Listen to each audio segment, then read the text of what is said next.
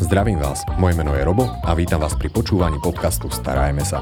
Podcastu, ktorý je venovaný všetkým milovníkom zvierat, kde si pravidelne pozývam rôznych hostí, s ktorými rozoberám zaujímavé témy zo sveta chovateľstva. Tento podcast a prémiové produkty pre zvieratka vám prináša sieť predajní Superzoo. No a dnes sme sa dočkali teraristiky a preto som veľmi rád, že tu môžem privítať nášho dnešného hostia, ktorým je Mario Hojčuš. Ahoj a vďaka, že si prijal pozvanie. Ahojte poslucháči a ďakujem za pozvanie. A aby som ťa tak troška predstavil, tak ty si teda chovateľ plazov, organizátor Exotika Nitra, čo je teda burza s exotickými zvieratami a spotrebami pre nich a zároveň spolumajiteľ firmy, a teraz dúfam, že to správne vyslovím, exoticreptilespark.com. Áno. Perfetto. Dobre, Mário, ty sa venuješ teda naozaj obrovskému množstvu rôznych zvieratiek, takých tých exotickejších a takých studenokrvnejších. A dnes sa povenujeme jednému z najobľúbenejších druhov hadov, ktoré sa vôbec chovajú na Slovensku. A to je teda pitón kráľovský. A skôr ako sa mu budeme venovať, mňa by zaujímalo, že ako si sa vlastne dostal do tohto nevšedného smeru chovateľstva. Psi a mačky už sú otrepané, tak ideme sa pozrieť troška na teraristiku. Tak e, od malička vlastne už od 4 rokov, keď som mal 4 roky, tak e, strýko Marian Švajcer mi dal e, na krk užovku čiernu, bol to jeho domáci mazlíček a vozil ma na tieto exotické burzy. E, vlastne on sa zdokonaloval v tom chovateľstve a mňa to tak ešte k nemu viedlo viacej. Dá sa povedať, že viackrát som ho nahovoril na nejaké zviera, čo ani nechcel. Takže bolo to manipulátor, hej? a postupne vlastne, keď som mal 12 rokov, som od neho dostal prvú užovku červenú. Mm-hmm. a postupne som potom začal chovať korálovky, prvý odchov od tej užovky červenej som mal v 15 rokoch. A potom som prešiel približne, keď som mal 20, to je asi nejakých 9, 10 rokov dozadu už, tak som prešiel na pitóny kráľovské a začal som sa im tak aktívnejšie venovať. Pekne, takže chovateľ a zároveň sa ti podarilo v 14 odchovať? 15. 15. Wow. Ja mám 30, nepodarilo sa mi odchovať korálovky nikdy. Alebo podotýkam, že som choval dvoch samcov, takže, ale to som zistil až dosť neskoro. A boli veľmi aktívni v terárku, predpokladám. Dobre, takže aby som sa ťa mohol spýtať a trošičku teda už načrieť do tej dnešnej témy. Pitóny. Ako dlho sa venuješ pitónom? Ako som spomenul, už 10 rokov. Takže pitonov 10 rokov a venoval si sa odjak živa viacerým farebným mutáciám alebo vyslovene, že mm, sa k tomu si sa dopracoval postupne. Pretože... Áno, tak vlastne tých 10 rokov dozadu sa začali na Slovensku chovať aj farebné formy. Nebolo ich až toľko. Hm, vlastne, aby som zohnal nejaké farebné formy, som musel vycestovať až do Hamu. A a to je taká teroristická meka. Mnohí o tom Čiže vlastne som, mám, mal som aj nejaké základnú formu a postupne som dokr, dokupoval farebné formy. Mm-hmm. Pitóny patria medzi škrtiče, ale napriek tomu si získali naozaj takému nepeknému menu alebo pomenovaniu v skupine si získali obrovskú popularitu na Slovensku a dá sa povedať, že mm, je to jeden z najchovanejších vôbec druhov.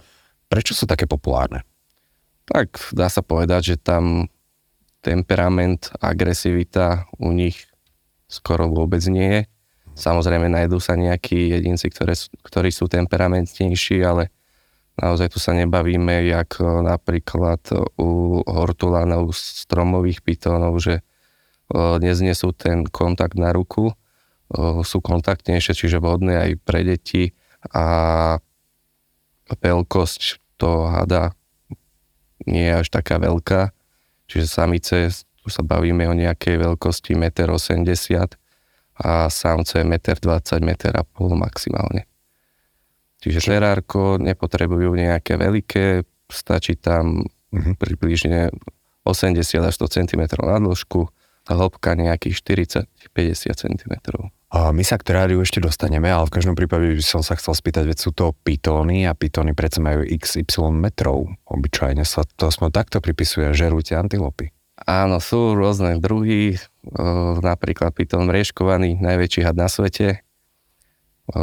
Myslím, že najväčšia dosiahnutá dĺžka, ak sa teraz neseknem, je okolo 9,7 metra. Potom tu máme pitóny tmavé, ktoré dosahujú približne 5 metrov a pitóny kráľovské sú menšie formy, pitón krátky, kurtus, tu sa bavíme zase o nejakej dĺžke do 2 metrov. Čiže sú menšie, sú väčšie druhy. Hej, takže je to v podstate od druhu. A piton kráľovský je teda menší, 1,80 m. Tie samičky, super. A to je taká zaujímavosť, že v podstate tie samice sú oveľa väčšie ako samce.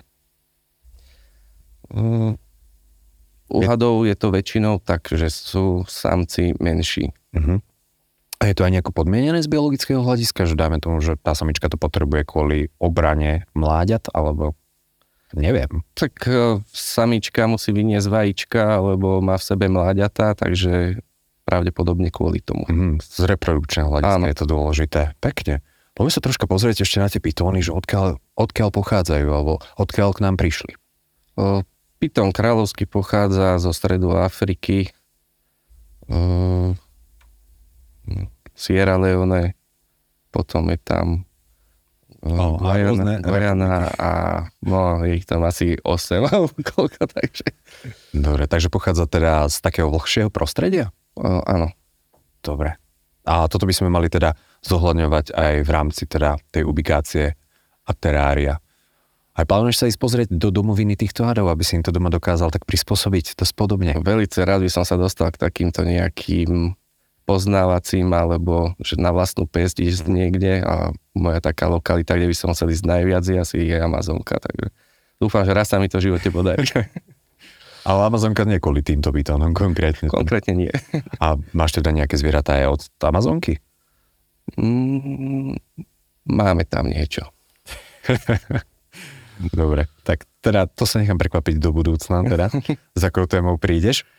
Existuje mnoho farebných mutácií pitónov a ty sa venuješ týmto farebným mutáciám. Ono by bolo asi pomerne dosť náročné tu opisovať, ako funguje tá genetika, ale my sa o to aspoň troška tak pokúsime. Čiže základná tá prírodná forma toho pitóna, ktorú dokážem nájsť, alebo ktorú môžem mať, to ako vyzerá. Je tam vlastne pigmentácia na čiernom podklade, hnedá farba, e, s, môže byť lemovaním bielej, škvrn a zo spodu vlastne brúško je také šachovnicové, sa dá povedať. Šachovnicové brúško? Bieločierna farba. Mhm. Dobre, bieločierna farba. Prírodná forma. OK, a potom sa neskôr prešlo teda do tej genetiky, alebo teda do tých rôznych mutácií, dobre hovorím? Áno. A keby si nám to vedel tak popísať, aj vieme, koľko v súčasnosti existuje rôznych mutácií?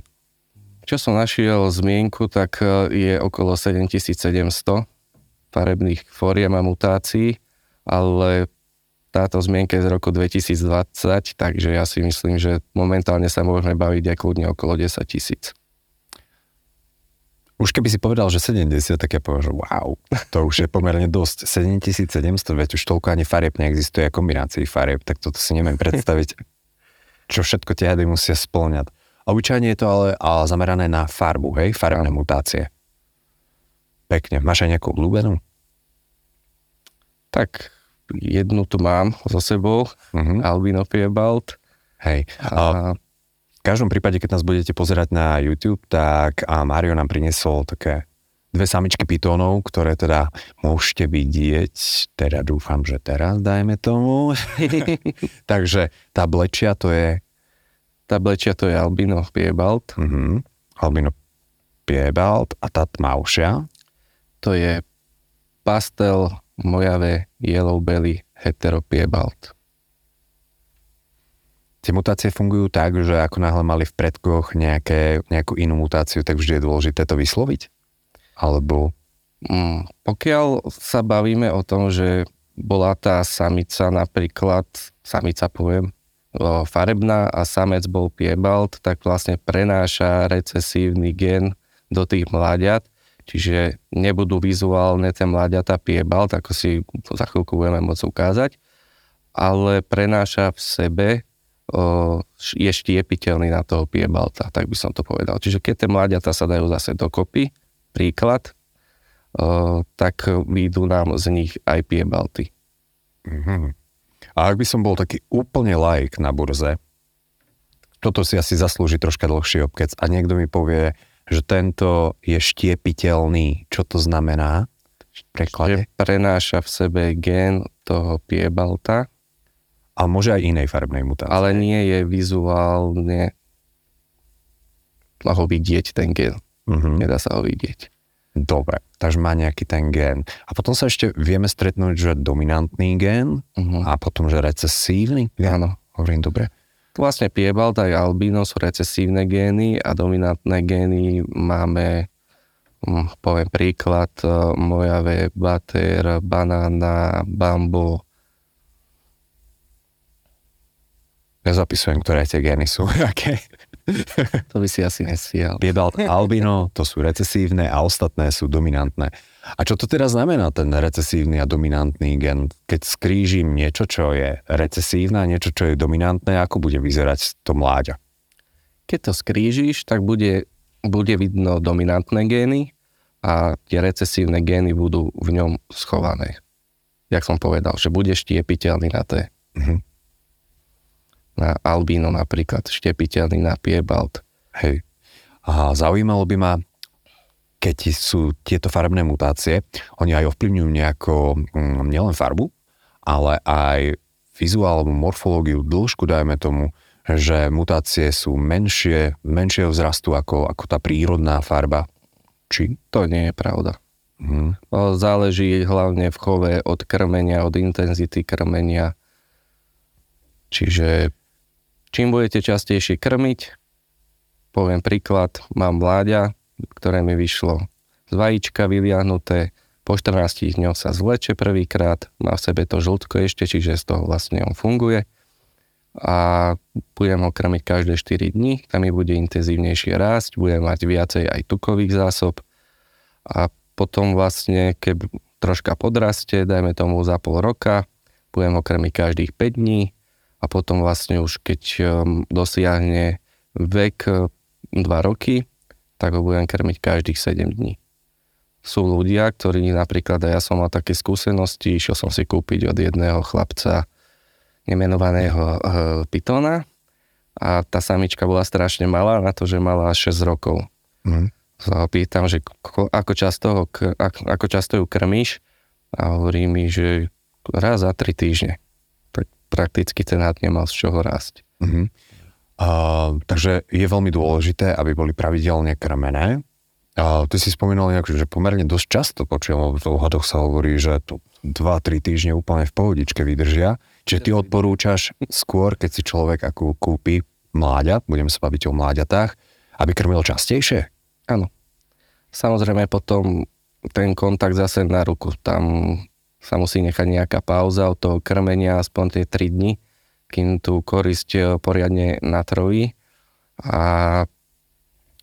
nemal by sa brať na ruku, aby nedošlo k vybráteniu koristi. Inak je to celkom nechutné, videl som to už. A, dobre, to vonia.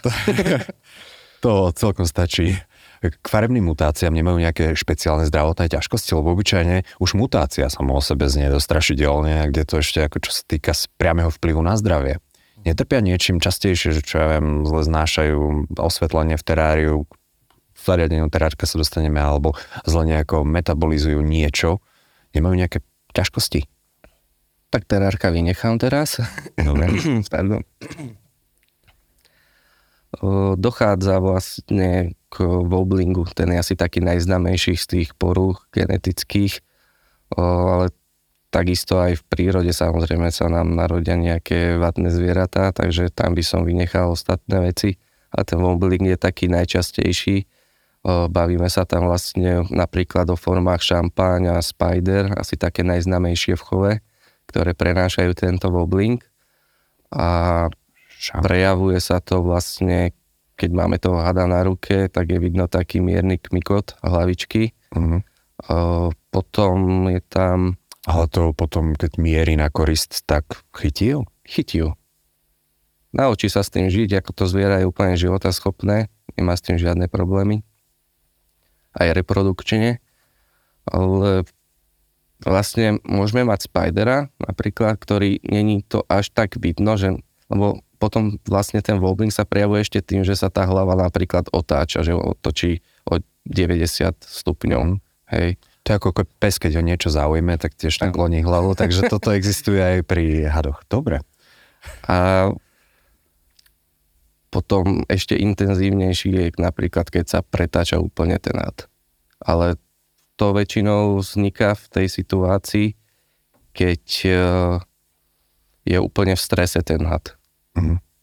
Takže vyslovene to dokáže až k tomu to viesť. Otvorím kovný box alebo otvorím terárko, idem ho zobrať na ruky a ten had sa vypláši a začne ho úplne stáčať. Mm-hmm. Uh, hovorím, sú schopní reprodukcie, ale napríklad tieto dva gény sa nemôžu dávať dokopy. Lebo sa vyliahnu sa mláďata, ale nie sú života schopné. Mm-hmm. Začne ich úplne otáčať, o, sú hore brúškom a hm, nedokážu ani loviť nič. Čiže... Takže hm, to je možno aj také varovanie pre chovateľov, že treba si to dobre naštudovať a dobre sa poradiť. Presne tak. Ideálne s človekom, čo tomu potom rozumie, samozrejme. Aby som sa ťa mohol spýtať, ty si teda priniesol a Samičky odhadov sú hadice, to je všeobecne známy fakt, ale priniesol si ich v takom zvláštnom boxe. Áno, je to termobox. Vlastne hady sú studenokrvné živočichy, takže musíme ich troška izolovať od vonkajšieho prostredia, keď je chladné. A... Dobre, takže v tom boxe sa udržuje nejaká stabilná teplota, ktorú bude dôležité docieliť. Áno. Keď je úplne vlastne, že ten had není vyhriatý, není z boxu raku alebo z terárka, kde bol vyhriatý, tak je ideálne dať do tej polystyrenky nejakú PET flašku s vlážnou vodou. Aby sa tam udržala alebo spravila nejaká teplota. Tak super. Keby sme sa mohli troška už teda dotknúť samotného chovu, hm. tak ak chcem chovať pitóny, tak prvá vec, čo ma tak zaujíme, je, že či mám si kúpiť jedného, alebo ideálne je pár, alebo trojica, že či je to samotárske zviera, zvláda to o samote, alebo je lepšie skupinku voliť. Tak sú to samotárske zvieratá vlastne v prírode, vyhľadávajú štrbiny v zemi, také tesnejšie nory, čiže sú aj povahou, že potrebujú mať nejaký ten svoj vlastný kľud a Jasné, takže Nemusím sa báť toho, že mm, chudák by bol smutný sám. Nie, nie, nie. Dobre, super. Takže samotárske zvieratko. Poďme sa rozprávať o teráriu. Aké je ideálne terárium zvoliť pre pitóny? Tak pri terárku, aspoň, jak som už spomínal, tá dĺžka 100 cm, hĺbka nejakých 50 cm a na výšku to moc tlačiť nemusíme, ale mm. to chce tam dať nejaké konáriky pre toho hada, tak úplne v pohode, máme tomu nejakých tých 60 cm. Mhm, takže nepotrebuje nejako extra zvlášť terárium orientované do výšky, nezvyknú žiť hore v stromoch niekde v tutinách. No, niektorí, niektoré hady vlastne tak využívajú tú prírodu naplno, hej, že idú loviť, dajme mhm. tomu vtáky nejaké, tak sa vyškrabú aj na strom, o, nájdu nejakú dutinu v strome, ktorá je pre nich tesná, vhodná ako mm. ukryť, tak sa tam schovajú. Ale väčšina pitónov, keďže je to o, ťažší had na tú svoju dĺžku, napríklad ja mám doma no, nejakú 20-ročnú samicu, tak tá už má 5 kg a dĺžka 1,80 m, čiže na ten strom moc telesne není prispôsobená alebo keď sú menšie, tak kľudne sa vyškravú do tých stromov.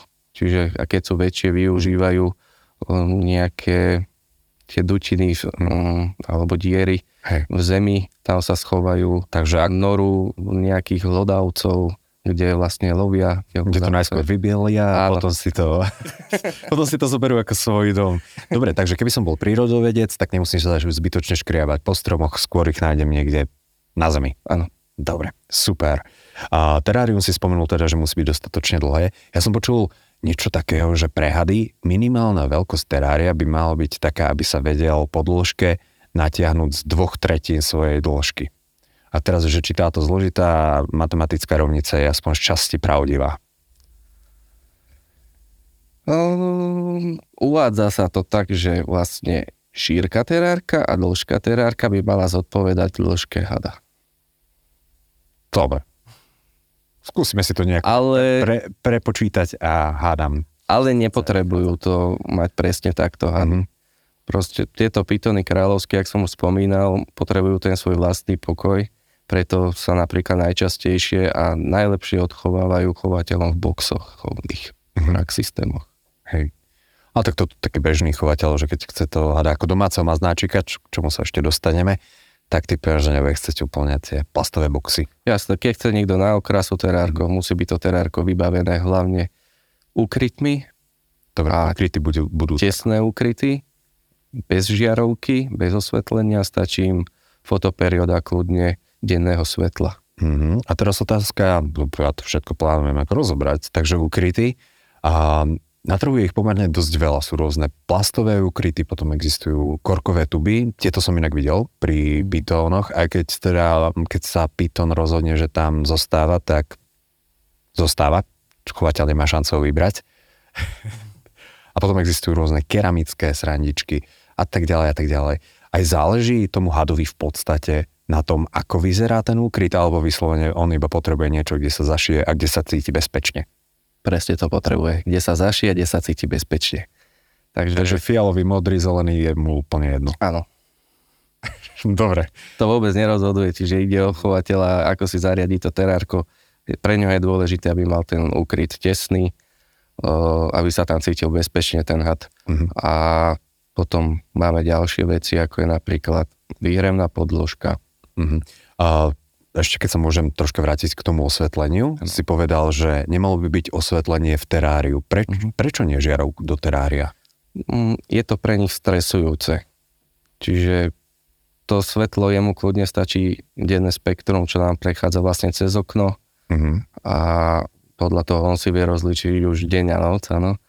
A vlastne osvetlenie niektorí dávajú ako výhrevný zdroj, ale Najčastejšie. áno, čiže ten had je prakticky nútený výjsť z toho úkrytu a ísť sa vyhriať pod tú žiarovku a keď nemá nejakú výhrevnú podložku, tak inému neostáva a býva tam potom dosť často problém s tým, že napríklad predám niekomu rozkrmené mláďa a o pár dní mi napíše, že má takýto takýto problém, že mu nechce proste žrať.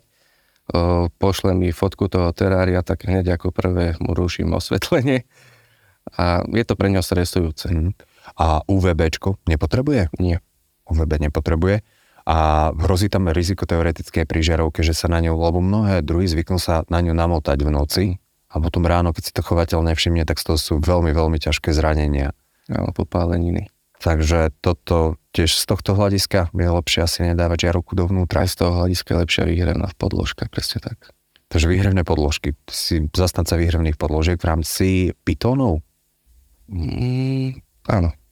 Dobre. Niektoré tie zvieratá potrebujú, alebo keď nemáme chov dobre napríklad natočenú terária na to denné spektrum, máme tam málo svetla, tak uh, napríklad sú druhy, ktoré potrebujú intenzívnejšie to osvetlenie. Takže, Mhm. ale pitony kráľovské, ako som spomínal, cez ten deň sa hlavne schovávajú, uh, keď tak sa idú na hodinku, na dve vyhriať na slnko, zalezú naspäť do nory a tam trávia čas, v noci sú aktívne a idú loviť. Takže výhrevné žiarovky. Á, výhrevné žiarovky. Výhrevné podložky. Ale ja mám takú otázku, pretože existujú aj výhrevné v podstate nie je to úplne žiarovka, pretože ono produkuje iba teplo. A keramické vyhrievače. Toto si niekedy skúšal? Skúšal a A podložky. ne, neosvedčilo sa mi to. Dobre, takže zase... Aj keď som mal kryty proste, Mhm. mm-hmm. že sa nedostali k tej keramickej výhr, o, tomu z- zdroju Mhm. priamo, tak o, pre mňa je stále lepšia proste vyhráva, vyhráva tá podložka, lebo viem si dať napríklad čidlo z termostatu, ktoré mi reguluje teplotu o, priamo na tú výhrevnú podložku a viem presne, že ten had tam má takú teplotu, akú mm. potrebuje mať. Neprehrieva sa to. Hej. A čo sa týka potom samotnej teploty, tak je fajn dostať v tom teráriu ten teplotný gradient, ktorý sa dosť často spomína pri veľa druhov, že táto časť je tá teplejšia a suchšia, táto časť je tá vlhká a chladná. A je dobré toto docieliť v teráriu? Áno, prakticky keď e, máme v teráriu viacej ukrytov, tak ten si už sám vybere ten pre ňo najvhodnejší ukryt, kde sa cíti najbezpečnejšie. Perfektné. No poďme sa dosť... Vyhovuje mu teplota. Vyhovuje mu teplota tej samotnej teplote? Teplota by mala byť e, cez deň nejaký 33 stupňov na výhrennom zdroji. Čiže keď máme podložku, dám si čidlo alebo si nadstavím teplomerom e, pomocou termoregulátora e, na výhrenej podložke, tak aby som tam mal 33 stupňov. Mám výhrenú podložku, nad ním mám úkryt tesný, kde sa bude cítiť ten fajn. A potom nočná teplota pokles na nejakých 26 stupňov. Keď sa bavíme potom, a tu asi prejdeme potom k reprodukcii, tam sa troška tá teplota mení, robí sa obdobie dažďov, napodobňuje vlastne a tam stačí simulovať tú teplotu. No k tomu obdobiu suchá dažďov, to sa dostaneme ešte ohľadom potravy, lebo tam to chovateľom robia vrázky mnohé iné veci. Ale ešte, a ja by som neodišiel od toho terária, takže už sme mu tam dali ukrytý, už sme mu tam dali výhrevné podložky a dosiahli ideálnu teplotu. A teraz kameň úrazu terárii. Podstielka. No a ideme teraz zhejtiť teda ten strašný lignocel, ktorý ten had zožere a toho úcpe. Tak, akú podstielku ty odporúčaš? Ide o to hlavne, či krmíme živým alebo mrazeným. Mm-hmm.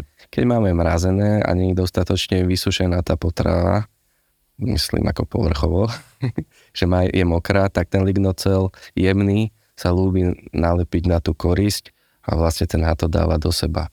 Keď sa nebudeme baviť čisto iba o regiusoch alebo celkovo o hadoch, tak napríklad e, môže to vzniknúť, spraviť e, zácpu u koráloviek, užoviek, menších druhov hadov a Regiuska by nemala mať problém vylúčiť ten, tú časť toho lignocelu.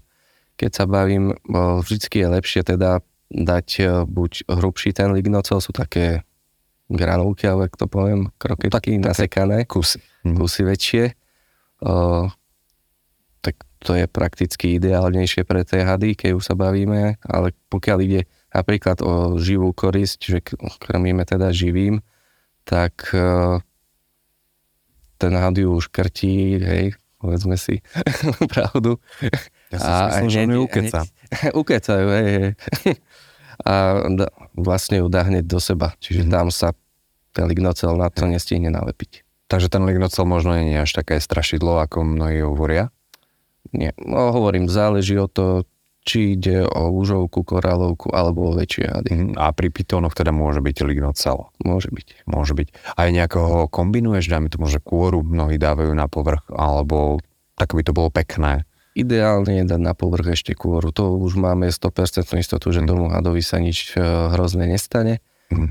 A pokiaľ ide o nejaké iné ešte podstielky o, namiesto lignocelu, často používajú chovatelia uh, hobliny alebo uh, väčšie piliny. Uh-huh. Uh, ide vlastne o to, že tá podstielka nie je až taká nákladná a keď to chce chovateľ a teda musí častejšie umývať, dezinfikovať, tak nie je to také nákladné. Uh-huh. Z vizuálneho hľadiska to ale nevyzerá moc Hej, ako. Pre ale... ľudí do terárka ešte je taká pohodná buková štiepka napríklad. Toto takisto sa využíva pri pitónoch? Využíva sa to pri HDF. Lebo to ma práve zaujíma, pretože a podstielka dosť často ovplyvňuje vo veľkom vlhkosť v teráriu. Proste mm. budeme vraviť jednoducho. Lignocel, ten, keď udržiavame vlhký, tak tá vlhkosť je troška vyššia, kdežto hm, hobliny, no tie môžu byť najvlhčené zlý príklad, ale tá buková štiepka, to je napríklad suché. To je, keď sa navlhčí, tak to iba zbytočne splesnivie. Áno. A není lepšie práve pre tie hady udržiavať to vlhšie, vo vlhšom prostredí, ako suchom. Mm, prakticky pre tieto pitony kráľovské, aj keď e, poch, alebo e, pochádzajú alebo sú z vlhkejšieho prostredia, tak v chove stačí miska s vodou, keď chce vlhkejšie alebo mm. tak sa pôjde okúpať. Takže uh, taká väčšejšia miska s vodou. Treba vždycky si odsledovať a ustriehnúť, keď sa ide zliekať. A vtedy je najideálnejšie v úkryte, kde sa najčastejšie vyskytuje, no, zaliať tam deci, 2 deci vody do toho ukrytu, kde vlastne absorbuje a potom strebáva do tej kože vlhkosť toho prostredia, aby sa mhm. nám pekne zliekol. Takže vlhkosť ovplyvní potom bezproblémový zlek. Áno. To je super, možno dôležité pre pripomenutie, lebo toto je jeden z najčastejších problémov, ktorý sa vyskytuje, že had sa zvliekol z kože, ale iba tak zo spodu a po častiach tela. Áno. Hovorí sa, že keď sa nevie úplne dobre zvliecť, že bude a neúplne na tom zdravotne dobre. Je to pravda? Že kompletná zvlečka znamená zdravý had. Dá sa to povedať? No, Troška tú kom, kompletnú uh, zvlečku vlastne to má na starosti chovateľ. Čiže pokiaľ si všimne, že ten had sa nezliekol včas, vie spraviť to, že ho dá do pitlíka, napríklad uh, dajme tomu 30 stupňov, taká vlážna voda, hej, namočí ten pitlík, zavre ho tam, nechá ho tam 3 hodiny v tom pitlíku, otvorí a pomôže mu sa buď dozliekať, alebo začať od tlamy vlastne pomaly stiahovať celý zlek. Vždycky smerujeme vlastne od hlavy smerom dozadu mm-hmm. s tým zliekaním, neopačne. A, alebo ho okúpe ešte vo vlážnej vode, ale tam by ten kúpel musel byť dlhší, čiže buď ho zavrieť do nejakej nádoby a sledovať ho. Ja som a aby tá voda vlastne nevychladla, tak dávať ešte na to bacha, aby sa nepodchladil ten had počas tohto. Som počul, že do nádobky dať uh, mokrú handričku a že on sa na ňu tak potom vie navliec a že lepšie sa potom zlečie. Áno, ale pokiaľ už e, sme zachytili to, že ten had sa mal dávno zvliecť a stále sa nezvliekol, dajme tomu, e, hypodemická voda sa mu podlieva pod kožu, medzi starou a novou kožou je taká tekutina a vlastne ten had potom aj má šedé oči, proste tá, tá farba troška sa zmení toho hada. E, vtedy si všimnem, že aha, pripravuje sa na zvlek, zaliem tam deci dva vody, a pokiaľ sa mi do dvoch týždňov od toho času nezleče, tak už môžem šípiť problém. Super. A vtedy je dobré spraviť tento postup, ktorý som vám poradil. A e, pokiaľ sa alebo nebudeme si vedieť rady s tým ho dozliekať, pokiaľ ostane nejaká časť tej kože, nevadí, ale pokiaľ sa nám nezleče celý ten had, vtedy je to problematické veterinár vám môže odporúčiť to, že ešte počkajte, vlastne bude sa zliekať druhýkrát a zlečia aj tú starú kožu, ale je najlepšie to riešiť hneď, lebo vlastne baktérie sa, môžu, sa dostanú po tú starú a novú kožu a môže vzniknúť nekróza kože a takéto problémy. Takže nie je to len, že sa zle zvliekol, ale dokáže to spôsobiť oveľa vážnejšie zdravotné ťažkosti. Fú, nepríjemné, takže treba na to myslieť a treba na to dávať bacha. Poďme sa troška pozrieť na potravu tých tých pitonov. Ty už si spomínal, ako často je fajn krmiť, keby si to vedel iba tak, že stručne povedať veľkostne, akú potravu žerú a ako často by sme ich mali krmiť. Mm-hmm. Mám mláďatko, ktoré som si kúpil. U nás uchovateľov je známe to, že sa snažíme ich hneď naučiť na potkany, kvôli tomu, že... Malé pitóny, už potkany? Áno či nejaké veľkosti medvedíkov približne. O, iní napríklad dávajú myši vo veľkosti skákaviek, a, čiže ešte pred e, odstavom veľkosť. Alebo myši sa dávajú. A potom postupne, jak e, rastie, vždycky by sa mala dávať približne šírka, šírka hlavy koristi. Mm-hmm. Čiže mm. Podľa šírky hlavy hada dám korisť. Šírku koristi. Áno, dĺžke, super. Dobre, a mňa by zaujímalo, že prečo chovatelia sa snažia tie pitóny naučiť, že od malička na potkany. Je to kvôli tomu pachu, aby to neskôr neodmietali, alebo prečo? Áno, býva problém s tým, že napríklad naučia sa na myši tie hady a odmietajú potom iný pach. A Napríklad si zoberme, že máme teraz pitóna, ktorý síce není moc dlhý, ale je mohutný ten had a potrebuje teraz 7 myši dať do seba, aby bol ako tak nasytený. Mm-hmm. to ho môžem nakrmiť jedným potkanom. Hej, jasné, takže z praktického hľadiska, z dlhodobého hľadiska je lepšie teda začínať priamo s potkanmi. O týchto pytonoch sa rozpráva, a možno aj toto je tá odpoveď, a, ktorú chcem, že, alebo ktorú predpokladám, že oni ako náhle sa na niečo naučia, tak patria k jedným z najmlsnejších, aj keď neviem, či teda hady môžu byť vyberavé alebo mlsné, a k najvyberavejších hadov. Je to fakt? Áno. Ale takisto môže vzniknúť teraz situácia, že je naučený na potkany, že proste budem iba teraz potkany, že im bude iba potkany žrať, ale niečo sa zmení a stopne sa. Teraz skúšame vlastne týždeň čo týždeň dávať toho potkana, ale už proste odmietam tú potravu. Skúsim nejakú zmenu, že dám mu mastomyš myš a hneď mi ju zobere. Čiže potom krmím veľkého hada štyrmi myšami, aby som aspoň bol aj ja uspokojený na to. Tak zmenia, zmenilo si chute a ide to. No a zároveň jeden obrovský problém, ktorý majú tie pitóny, alebo teda čo robí vrázky ľuďom na čele, povestné, je, že tie hady jednoducho vážne, ale že vážne nechcú žrať. A že oni vážne nechcú žrať, že jeden mesiac to už človek tak šípi, že mm, už by mohol, druhý mesiac nič, dokonca tretí mesiac a potom už jednoducho, že Ježiš Maria, čo sa deje, prečo to robia? Pretože pitóny, áno, toto majú tento problém. Mm-hmm. A je to ich problém vlastne? No pokiaľ si odsledujeme váhu, lebo sú chovateľe, ktorí si častejšie vážia svojich miláčikov, každý mesiac odá na váhu a zapisuje si tieto údaje, pokiaľ nejako moc nechradne alebo vizuálne vidím, že ten had proste vyzerá fajn, len proste nechce teraz žrať, tak sa nemusíme ničoho obávať. Je to u nich časté. Keď sa bavíme o sámcoch, najčastejšie tento problém vzniká v období párenia, kedy sa tie hormóny v nich troška menia uh-huh.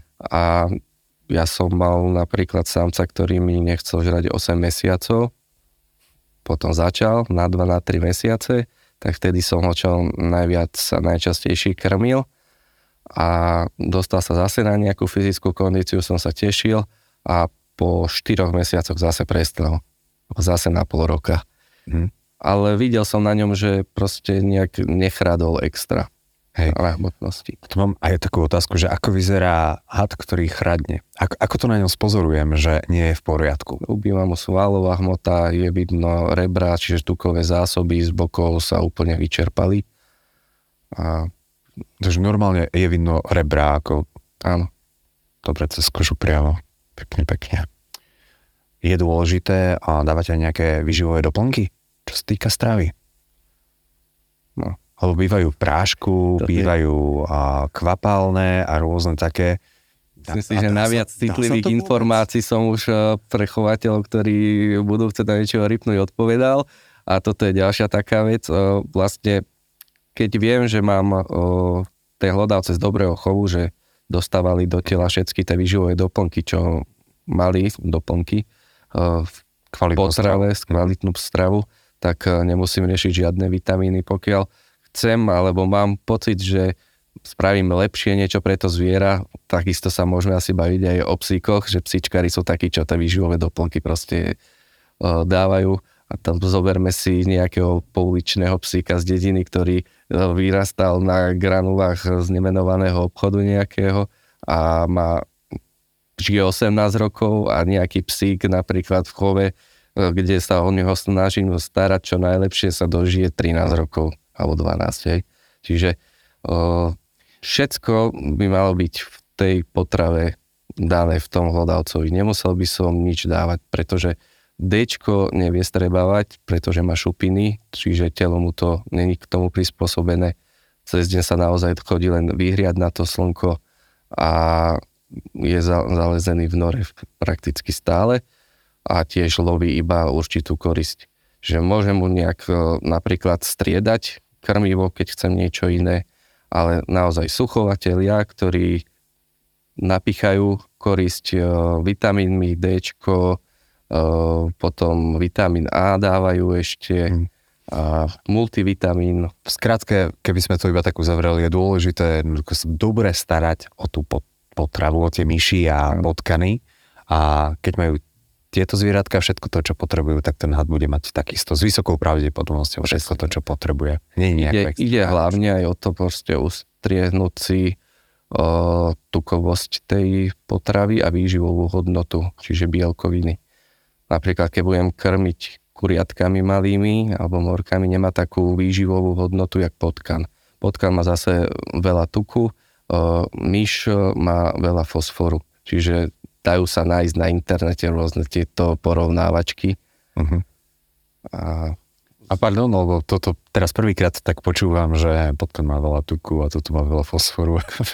Sranda. No, teraristi majú iný pohľad na drobné cicavce. ako tak štandardne. Poďme sa trošku pozrieť na... A, fú, to, to, to už teda rozprávame pomerne dlho, nevadí.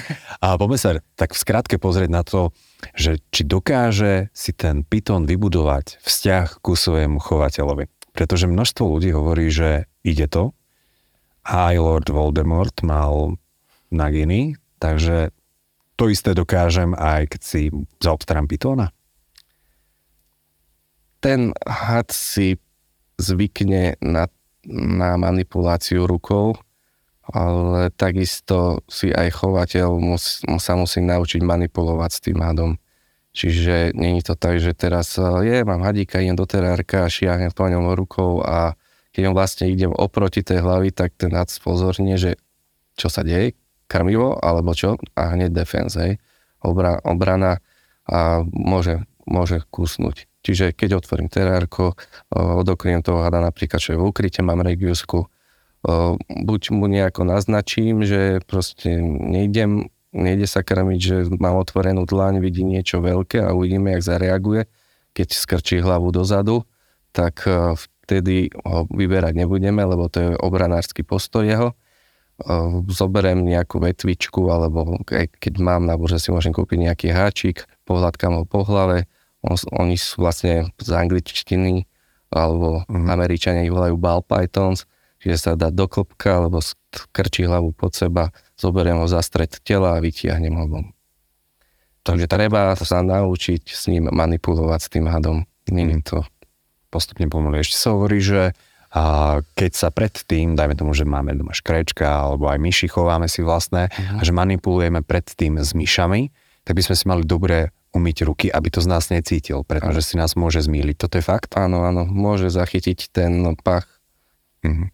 Všetky hady vlastne zachytia pach o, pomocou toho Jakobsonového orgánu, čo majú na špičky uh-huh. jazyka zachytí pachové bunky a dá Aj. dovnútra do Jakobsonového orgánu vbehne ten jazyk a prenese sa pach a hneď on vie, že aha, korisť krmivo a vystrelí. Takže treba opatrenie. No a keď už teda vystrelí a dajme tomu, že nás aj chytí, tak ako vtedy reagovať, pretože predsa len je tak všeobecne známe, že každý had má dva zuby, ktoré keď zarie do tela, tak ako, ako to ako háčik tu mám vyberať rybársky, alebo ako s tými dvomi zubami, aby som ich nevylámal? Tak dva zuby majú väčšinou asi jedovaté hady, ale keď sa bavíme o škrtičov, tak ich majú niekoľko desiatok.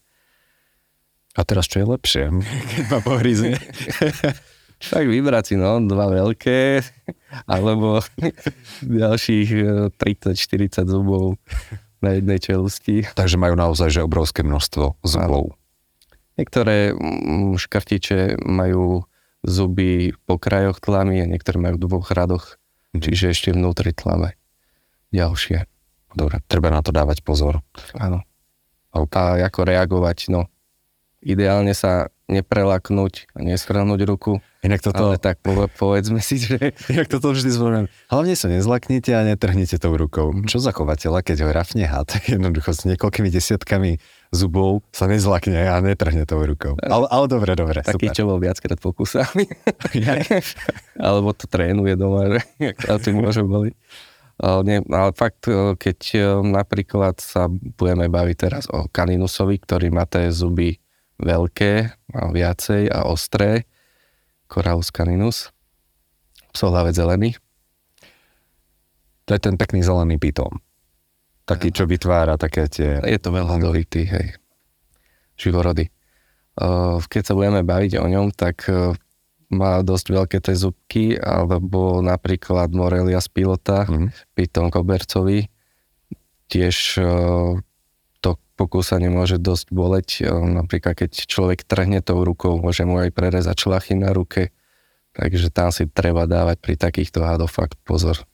A asi som povedal taký druh, e, keď sa vrátim k tomu Corellus caninus, ktorý začiatočník si ho asi nekúpi, lebo tam naozaj treba, e, aby ten chovateľ mal nejaké základy, nejaké skúsenosti už e, s predošlými hadmi, aby vedel simulovať a spraviť to terárko presne tak, jak ten had potrebuje a pozorovať, ako sa správa ten had v tom terárku. A je nutné vyslovene, že aby som s tým hadom pravidelne manipuloval, alebo som ho, mnohí hovoria, že ochočil, ako keby. Je to potrebné pre neho? Naučí sa ten had na ten kontakt, na tú ruku. Mm. Ale takisto môže prísť e, k obdobiu, kedy je ten had e, troška viacej defenzívny, že nemá svoje dni. Tak. To sa stáva, to je v pohode. To nemáme tak. Treba to rešpektovať. A potom o to zase prejde, takže... Super. Mário, ďakujem ti za obrovské množstvo naozaj zaujímavých informácií. Pevne verím, že chovateľia pitónov alebo aj budúci chovateľia pitónov načerpali množstvo infošiek, ktoré im pomôžu. A každý jeden z hostí má na záver možnosť povedať nejakú myšlienku, typ, radu pre budúcich prítomných chovateľov. Takže čo by to bolo z tvojej strany? Tak ja by som si hlavne prial, aby sa rozšírilo chovateľstvo teraristiky na Slovensku, lebo naozaj sme tu troška pozadu napríklad oproti bratom Čechom. Behneme, i predbiehneme. To doufám. a mm, máme tu rôzne akcie, ktoré môžeme a máme možnosť e, na Slovensku navštevovať. Takisto na východe sa nám rozbehli nejaké podujatia nové a takisto som organizátorom exotiky Nitra, ktorá sa bude konať teraz 13.5 ak by nestihol výsť tento podcast dovtedy, tak naplánovanú máme ďalšiu 17.9. Eh, budem naozaj rád, keď eh, dojdú ľudia, popozerajú sa, zistia nové informácie o tých zvieratkách a možno ich to nadchne a začnú sa venovať chovateľstvu. Super, ďakujem krásne. Našim dnešným hostom bol Mário Hojčuš. Ďakujem ešte raz. Ďakujem aj ja. Počúvali ste podcast Starajme sa s Robom Šemerom a ak sa vám tento podcast páčil, môžete sa prihlásiť na jeho odber v aplikáciách Apple Podcasty, Google Podcasty, Spotify, rovnako nás nájdete na YouTube a všetky nahraté časti nájdete aj na internetovej stránke starajmesa.sk.